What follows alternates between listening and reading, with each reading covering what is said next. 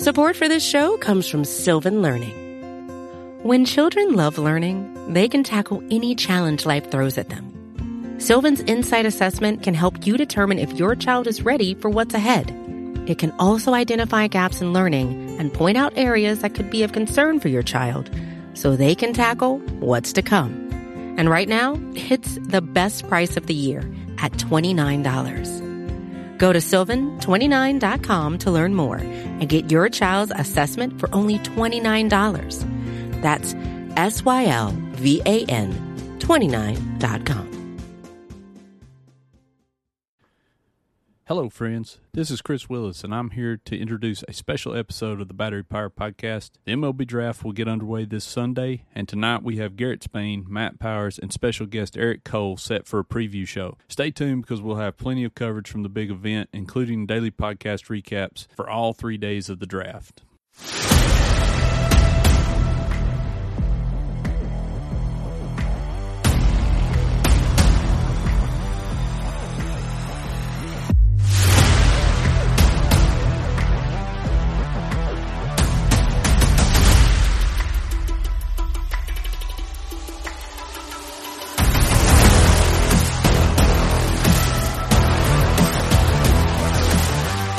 Hello, everybody. My name is Garrett Spain. I am the minor league editor at Battery Power. Today, we're going to be talking about the MLB draft uh, that's coming up this weekend, and I have a couple of my uh, longtime buddies here along with me. Uh, first, I'll go over to Matt Powers. Matt's been our draft guru since 2016, I believe, and is a guy we really rely on this time of the year. He pretty much knows everybody. If you've thrown a pitch in a high school game in the last 10 years, he probably knows your name. Uh, Matt, how are you tonight? I'm good. It's an exciting time of the year getting to talk draft. Yeah, uh, you can follow Matt on Twitter at MattPowers31. Also joining us, our special guest is Eric Cole. He was the former minor league editor and deputy site manager at Battery Power. He ran the Road to Atlanta podcast, of course, for a long time, but he took over the house that Hank built at Fansided this past winter and recently took a job covering more general MLB stuff for Fansided. Uh, Eric, Eric, how are you, buddy? And how has the new job been treating you? Hey guys, it's good to hear from you. It's good to hear your voices. Got to hear Kurt, uh, got to hear Chris before the podcast too. That's been fun. Uh, it's been going really, really well. It's been it's certainly been an adjustment. I've been doing kind of the brave side of things for a long, long time, uh, and I honestly, you know, there's been pluses and minuses, right? Like on the one hand, I don't necessarily need to be intimately involved with every detail of every Braves game, uh, including on the minor league side anymore. But it, so you know, that's led to some kind of earlier nights in a lot of ways. But at the same time, kind of getting up to speed with a bunch of other different MLB teams and kind of having to write a little bit differently in terms of kind of you know just it's different goals, right? So it's been a lot of fun to be sure. Uh, been very very busy. Uh, having your first month basically be peak trade season has uh, been a bit of an adventure. But other than that, I've been having a good time with it. And you know, but I'm also really glad to kind of get the chance to talk to the draft about the draft with you guys. Yeah, absolutely. I'm really happy you're here. Um, I was you were the first person I reached out to, and really wanted to have you on. Uh, Eric is on Twitter at Leprechaun, Leprechaun with a K L E P R K H A N. I'm assuming Twitter is still alive by the time this goes up. Uh, this year's really it's, it's 50-50. It's 50-50 whether or not that's true yeah, uh, the year's gone by really fast. I mean, I was, you know, I kind of looked up and I'm like, oh, it's July. We got to really get on this draft stuff. Uh, the draft is going to be this Sunday, July 9th. It starts at 7 p.m. on ESPN. Uh, and that's going to go, the first round is going to be the first two, the first day is going to be the first two rounds of the draft, along with compensation rounds. And then day two is going to start Monday at 2 p.m. That's going to cover your rounds three through 10. And then day three is going to be the same time Tuesday, and that's going to cover the last 10 rounds of the draft. Now, Last year, the draft went very slow. Hopefully, it speeds up a little bit this year. I'm not confident in that. So, if you're really only interested in the Braves picks, you can probably check in like 9, 9 15 because they don't pick until 24. Uh, the joy of being a very good team is that you're going to pick very late. And so they're not going to pick till 24th overall. Then they're going to have the 59th overall pick in the second round, as well as the 70th overall pick, which is the compensation for Dansby Swanson leaving in free agency. Uh, that's, I believe, the last pick of the draft. So it's going to be a late night for me and Matt, but we're looking forward to it. It's going to be very exciting. The Braves have a little bit over $8 million in bonus pool to use on picks this year. Uh, that's the ninth lowest total in the league. But if you really want to get a little bit more in depth into that, uh, I will. I had a draft primer that went up beginning of June, and I will post that in the post on battery power that this podcast goes into. If you want to click on that and learn a little bit more of that, but we're going to just go ahead and jump into what we really wanted to talk about. And I wanted to start out with mock drafts and kind of the projections because it seems like the general consensus is the Braves are looking at or being projected to take a high school hitter or a hitter in general, but most of the projections have been high school hitters in the first round. Uh, now, in past years, projections have gone not even closer to it. They never pick anyone. They rarely pick anyone that's projected to them. They do their own thing and they don't leak very much. But it seems that there's a strong push towards that this year. And so I kind of want to talk to everybody. I mean, when you look at the draft, I'll start with Matt here. When you look at the draft and you look at what's going to be available at 24, is that where you think the Braves should and will go? And do you think that they're probably going to stay in and around slot, or do you think that this looks like a year where it could be smart to go under slot and try to spread that money around? Well, I think it is going to be smart to target a hitter. I mean, if you look at nothing other than draft rankings for the area around where the Braves pick, it's nothing but hitters. I mean, you'll see Hurston Waldrep from Florida uh, as probably the top pitcher who has a chance to be there. He doesn't he's not likely to be there, but he's not a perfect fit for what the Braves like. Beyond him, there's Thomas White, who does not fit at all with the Braves like with his command issues and the fact he's going to be a very high priced player. Um, other than that, you're looking at maybe reaching a little bit for a Charlee Soto or potentially a Bryce Eldridge, who is viewed as more of a hitter or a two way guy. But other than those names right there, it's hitters. So that's what the Braves are projected to be looking at as the best player on the board at that point. So it just makes so much sense that they're going to draft a hitter, whether they intended to draft hitter or pitcher ahead of time. Not looking at the board, I don't think that even matters just based on what's going to be there. I don't think it's we want a hitter this year, so we're going to take a hitter. It's more of a hitter's the best thing available, so we're just going to take a hitter. So I think that's most likely the direction that we're going to see this year. Right. And Eric, I mean, do you feel the same way? And is there really anybody in particular in that area that seems to stand out for you? So this is kind of, I'll actually go a step further than Matt because I think he's 100% right that just how the way that the first round is going to break down, it's that, you know, it's kind of who's going to be there is just going to be hitters more likely, and it's very likely to be a prep bat. Uh, and that's what I've heard. I've I've been you know, I, uh, despite the fact that I am I am not in full exile from Braves uh, Braves land, I still have you know have have some had some discussions with some folks that would know, and all the names I've heard have been prep bats this spring. And I'll actually go one step further than that. I think that this pitching class is terrible, like truly bad. Um, I, I, I like Charlee Soto okay, but like Thomas White has had really kind of an up and down spring, and like Bryce Eldridge, if you're going to pick him, he's going to be a hitter, and I don't think I even like him there because I think there's too much risk reward there. I mean, if he, if he hits his upside, Bryce Eldridge is like probably one of the better players in the draft because he's built. He's just so big that if he kind of hits what he could be, he's like a 40 home run plus guy. But and I don't see him as an arm. And as a result, you just look at like guys like Thomas White. I mean, maybe I mean I don't think I'm I'm, I'm with Matt. I don't think Waldrep falls that far. And I know that the Braves were in on arms this spring, and all of them either got hurt or just had really down springs and are either heading to college or are going to be picked later in the draft. And it's kind of put them in a weird spot. It's that, you know, they, they don't feel like that the guys that they like to pick, spend first round picks on, are going to be there at 24. Um, a couple names that I like that I'm pretty sure they've just been mentioned enough to, to the Braves that, you know, I feel like kind of comfortable saying that they're at least on the Braves' radar. Uh, Colt Emerson is one. I'm a little bit skeptical that he'll fall that far. He has to I mean if you just look at like more recent mocks, he's going a few a, a couple picks higher than that. But he's a guy that you know kind of fits that profile of a guy who can like hit, has a lot, can defend his position. I mean, maybe he's not a shortstop, but I, maybe I'm a little bit more bullish on that than others. I really like Kevin McGonigle personally. Uh, I think he's just a guy who can flat out hit. And you know, again, if he makes it there, he'd be interesting. Beyond that, though, like in terms of standing out, I I, I think that's the the biggest thing that the Braves have to do is to figure out who falls to him. Because like I'm not a big Sammy Stafura guy, but there's a chance that you know uh, the the catcher that's uh, that's frankly shouldn't make it this far, but would um the the the, the prep uh, catcher whose name is escaping me at the moment. Um, he, if he falls, I would really like for the Braves to try to take him, but that may not happen. So they just have to kind of see who kind of falls in their lap. I don't anticipate it being a in, anticipate it being a pitcher though. Now I will say the only player that I will riot, and it, again he in the most recent mock from Pipeline, this ends up happening, and I just I will riot if it happens. Is if Enrique Bradfield falls, and he falls past the Braves, that's just a mistake. That guy can flat out hit, and while he has kind of a weird tool set where he's like you know an 80 runner and you know probably a Gold Glove center fielder, if he's if if that guy gets past the Braves at 24 somehow, uh, I just think that that's kind of just a mistake.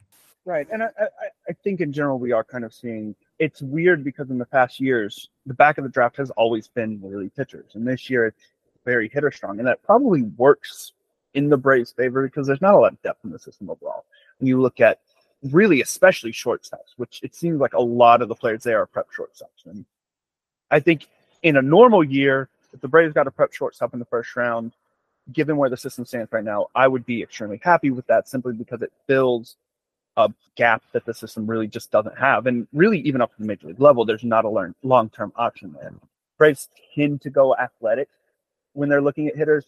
They favor the athleticism and those power numbers over there. And so there are a number of shortstops in that area that you look at and you say, okay, are they going to stick at shortstop?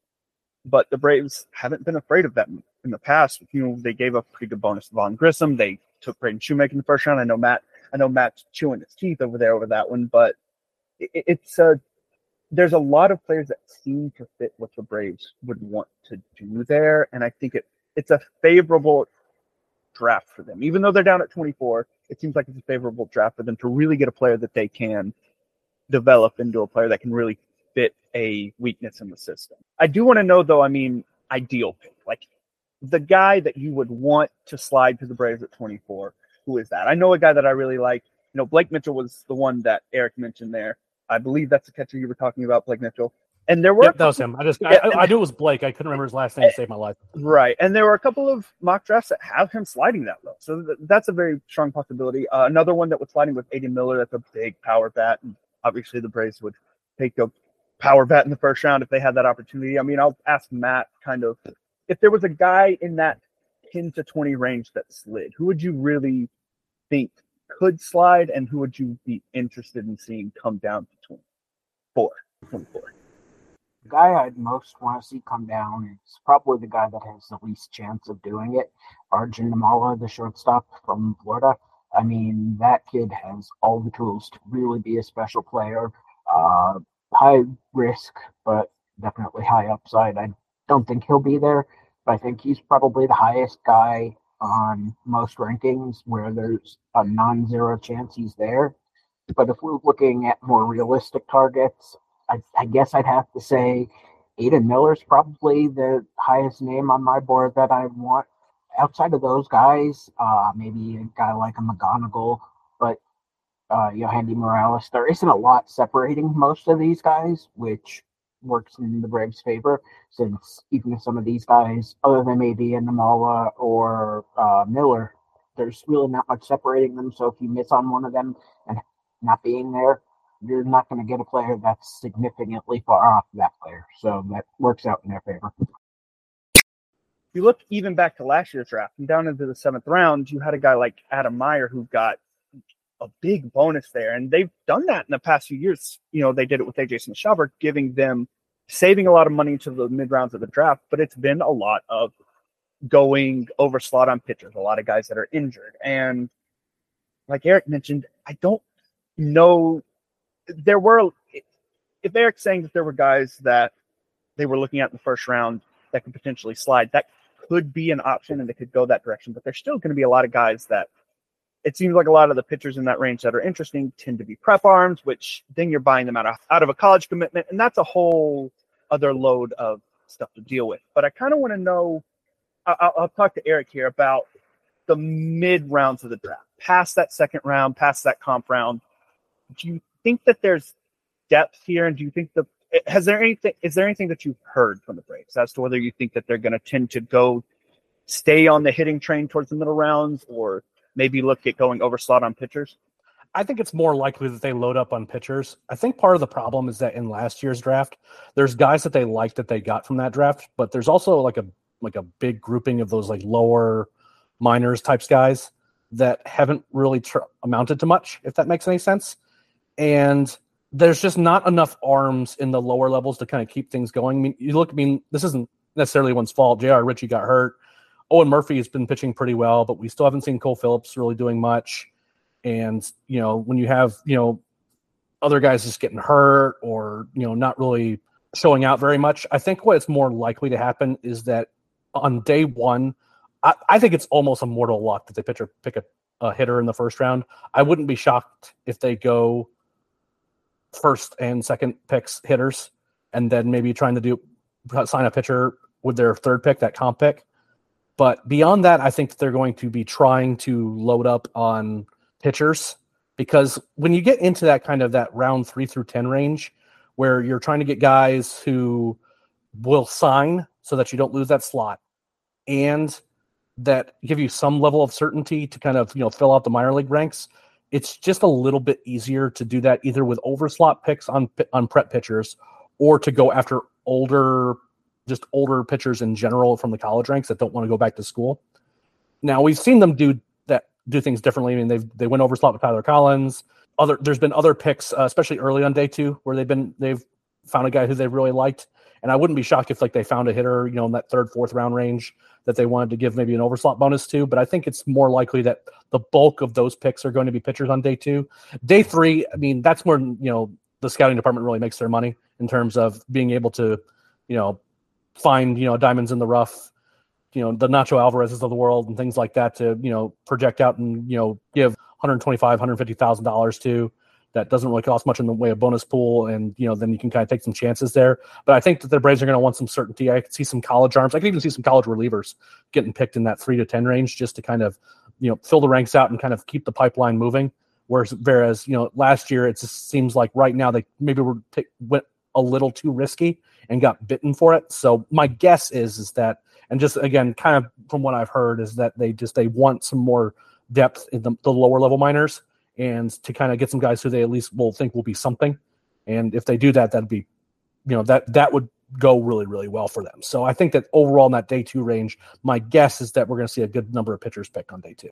That sounds good. And I'll kind of ask Matt. I mean, are there guys in that day two, day three range that really stood out for you? Just individual players that you like? I mean, the first name that really stood out to me as a guy that's a potential Braves target between their penchant for liking players from this school and their willingness to overlook a guy with an injury would be Teddy McGraw from Wake Forest, a potential first rounder heading into this year. Went down with his second Tommy John just before the season started. So obviously high upside, high risk.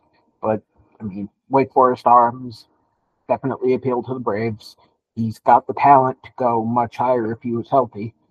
So he's a little bit of a wild card in where exactly he'll go and what he'll sign for, especially considering it is his second Tommy John and not his first.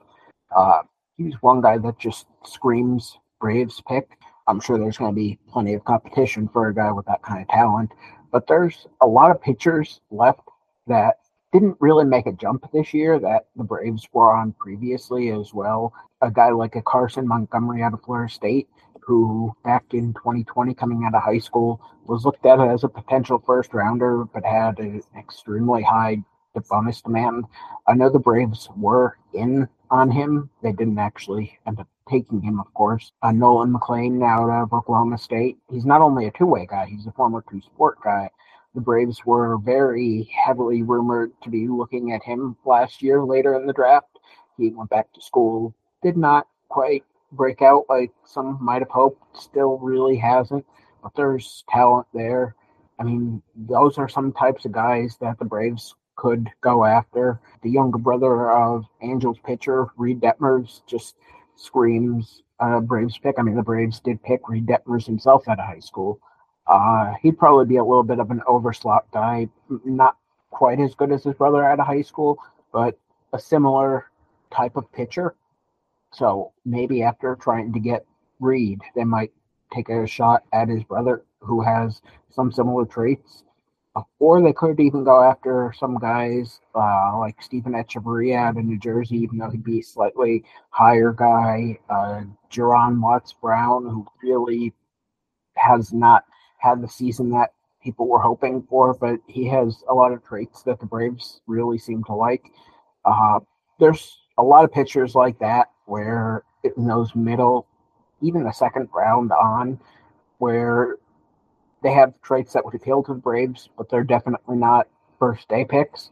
So those are the kinds of pitchers that I could see the Braves living up on. Well, I think we've mostly covered the main points that I really wanted to go through today, but we're going to go through a few closing thoughts here. And I just want to get, you know, this isn't going to have anything to do with the Braves, but who do you think the top two guys, who are the Pirates going to take it first overall? Uh, I'll start with Aaron. Um, I think that the problem is that Dylan Crews is probably the best prospect in the draft, but there's already rumblings that he's wanting full slot at the number one pick. And I don't think the Pirates want to do that. I think that they want to be able to save a little bit of money there. But the problem is, is that if you pass up on Crews and Paul Skenes, like you've really kind of wasted like this particular draft because the top five guys in this draft are very, very good. There's a lot of drafts that we've covered together where any of these guys could have been number one picks in those drafts. And, you know, there's five of them in this one, right? So I think what's likely to happen is that either they'll pick Paul Skenes and he might not go full, full slot. I don't think he's going to be much cheaper than that, but I think he'll be a little bit less than that. Or they'll go with like Max Clark, the the prep bat and try to save a bunch of money and then try to make a do a bunch of overslot signings. Those are kind of the two guys. My guess is Paul Skenes is because like a pitcher like I mean like he might be able to get to the big leagues this year. You know, he's just kind of that level of talent and that level of ready. If they if the Pirates were in contention in like late in the year, they could just call that guy up and he would be among their best pitchers, if not their best pitcher right now. So that's my guess. I think that Crews is going to fall to probably number two I don't think he gets. I mean, I don't think he gets out of the top three. I think that after that, it's kind of getting nuts. But I think that the problem is that his monetary demands are so high at the moment, and maybe that changes. Right? Maybe he decides he's willing to take a, a bit less. But right now, it sounds like even though Crews should be the overall, the first overall pick. I mean, we've seen the Pirates do this with Henry Davis before, and you know, et cetera, et cetera. I think it's more likely they'll try to save a little bit more money at number one and in which case my guess is either Paul Skenes or Max Clark. It just kind of depends on how much money they want to save. Matt, agree or disagree?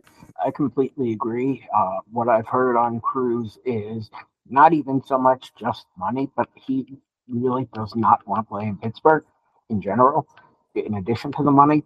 So I think his bonus demands for them are higher than they would even normally be with another team.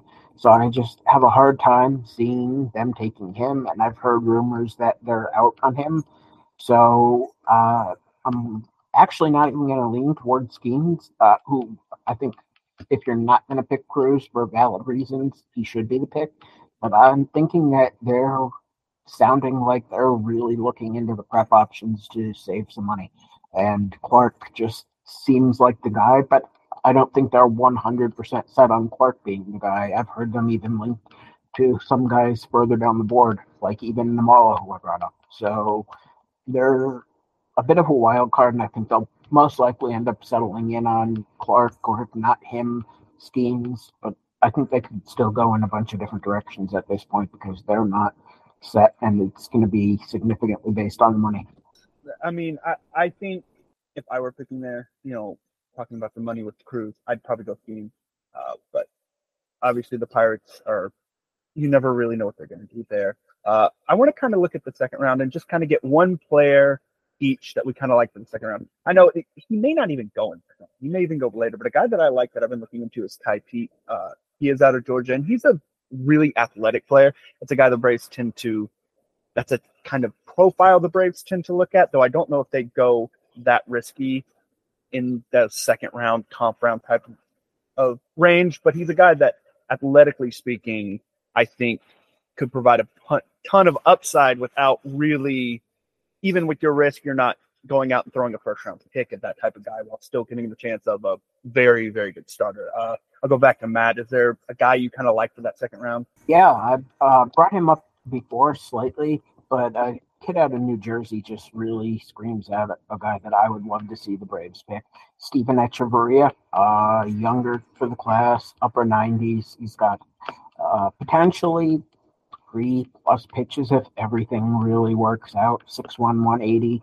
The fastball slider change up potentially all end up being plus pitches. He has very good command as well, which should be above average. So he would definitely be a guy I'd be paying close attention to. Um, and it, I just want to throw out one other name who I don't really think is a true second round pick alone based on talent, but uh, Cole Carrigg at San Diego State is just one guy who I can't not mention. I mean, this kid is a legitimate catcher slash shortstop slash center field. When do you see that profile on anyone? I mean, he's never going to be a power guy, but he's got a, a plus run and an above average hit tool. So he's definitely a guy I'm very interested to see where he goes. Yeah, I don't know if, you know, the Braves, if the Braves will even go away from a power bat, even that But I guess, Eric, who would you look at in the second round? You know, obviously it's kind of hard to predict, not really knowing if they're going slot or under slot in the first round, but who would you kind of look at? Yeah, it's tough, right? I think that there's a world where a guy like Brock Wilken uh, out of Wake Forest, that maybe teams are so low on like his his difficulties with hitting breaking balls and his defense pushes him to the second round. I don't think that's likely. Frankly, he'd be a guy that I would be very interested in in the first round. So my guess is that the bat's probably a little bit too good to make that happen. So if I'm looking at like guys who probably fit in that second round range, uh, the one name that stands out to me is the shortstop from Nebraska, uh, Bryce Bryce Matthews. This has a lot of tools, does a lot of things really really well, and as a result, I I I would like that level of like athleticism and feel for hit out of like a, a second round pick. That that's kind of where my head is. The the, the issue is, is just kind of how the Braves are going to choose to manage their bonus pool.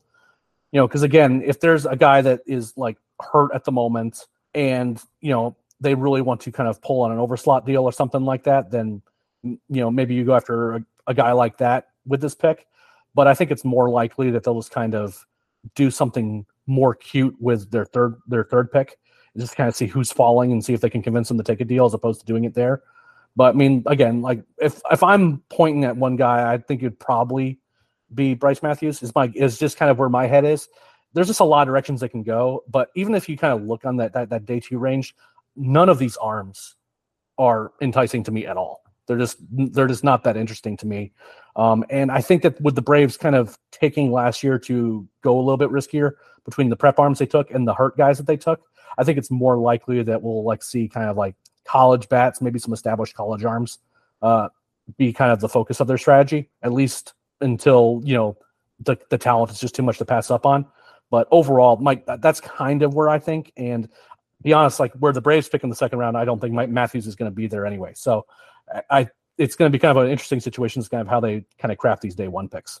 And Eric, do you think the Braves are going to sign all 21 of their picks this year? Last year they signed all 22, and it kind of seems like the theme now that the draft is shortened to just make sure that you're signing it. Yeah, I think that they have operations in place to kind of just make sure that whenever they pick somebody, they're going to sign them. Uh, I think that they want that depth I don't think that they'll just take a chance on a guy not signing. And you know, if that like negotiations before they pick them, if they're just if they're not sure, they're just going to move on to someone else. I think it's more much more likely what's going to happen is that they'll have kind of okay, you'll take this if we if we'll, we'll pay you X, will you take it if we pick you here? If the answer is yes, they'll pick them. If no, they'll move on to someone else. I don't think it's going to be any, any more complicated than that. I don't think they're going to try to take any chances on a guy not signing, especially especially the first two days. I think there's zero chance that they'll pick a guy in the first two days they don't sign. Maybe it's possible that one of the really late, you know, 19th, 20th round picks or something like that doesn't sign. But my guess is they'll be able to sign all of them.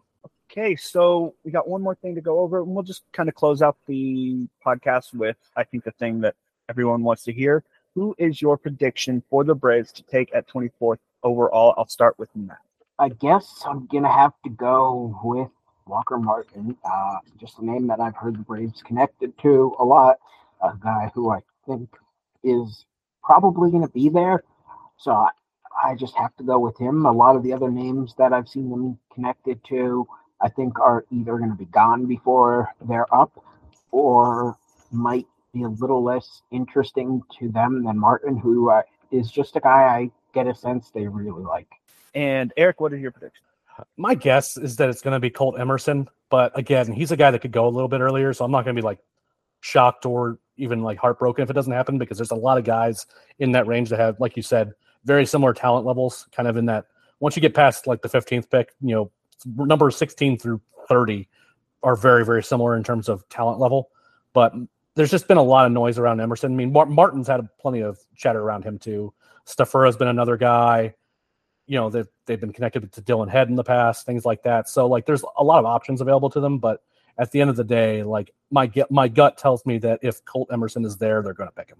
That's I mean, that's an interesting pick. I, I, it doesn't seem like he's a guy that's necessarily been projected to the Braves. And again, the Braves don't necessarily leak a ton, so projections are not, you know, mock drafts aren't really that great. But you know, a guy looked at a lot and I think could really fit for them would be George Lombard Jr. Just the raw power there. He could potentially stick at shortstop. He's a guy that's riskier, but again, they've kind of taken some defensive risks, and he's a guy they could that has the athleticism to develop there. So Lombard, right now of the group, is the guy that I've kind of looked at, but it does seem like Martin is the guy that I've seen most connected. And I mean, I'm fine with Martin too. I think everybody there in that range is really at a similar talent level, and I don't they'd have to do something really crazy for me to sit look at 24 and go, yeah, I don't really like what they did there. I think they're gonna come away with someone that we're gonna be very excited about. And that's really all we have for the day. Um, we are gonna have daily recap shows after every round of the draft this year, just like we did last year. Uh, Matt will be joining us for that. Uh, I will not be forcing, I will not be asking Eric even to stay up until you know 2 a.m. doing a podcast about a team he doesn't really even cover full time anymore. So, uh, Eric, I appreciate you coming on. Matt, I appreciate you coming on. Uh, again, um, Eric, uh, you can follow him on Twitter at Leprechaun with a K, L E P R E K H A N. Matt, you can follow at Matt Powers 31. And me, you can follow at Braves MILB on Twitter. Uh, I appreciate you guys coming on, and I appreciate you all for listening. And I'm really looking forward to the draft. Thank you.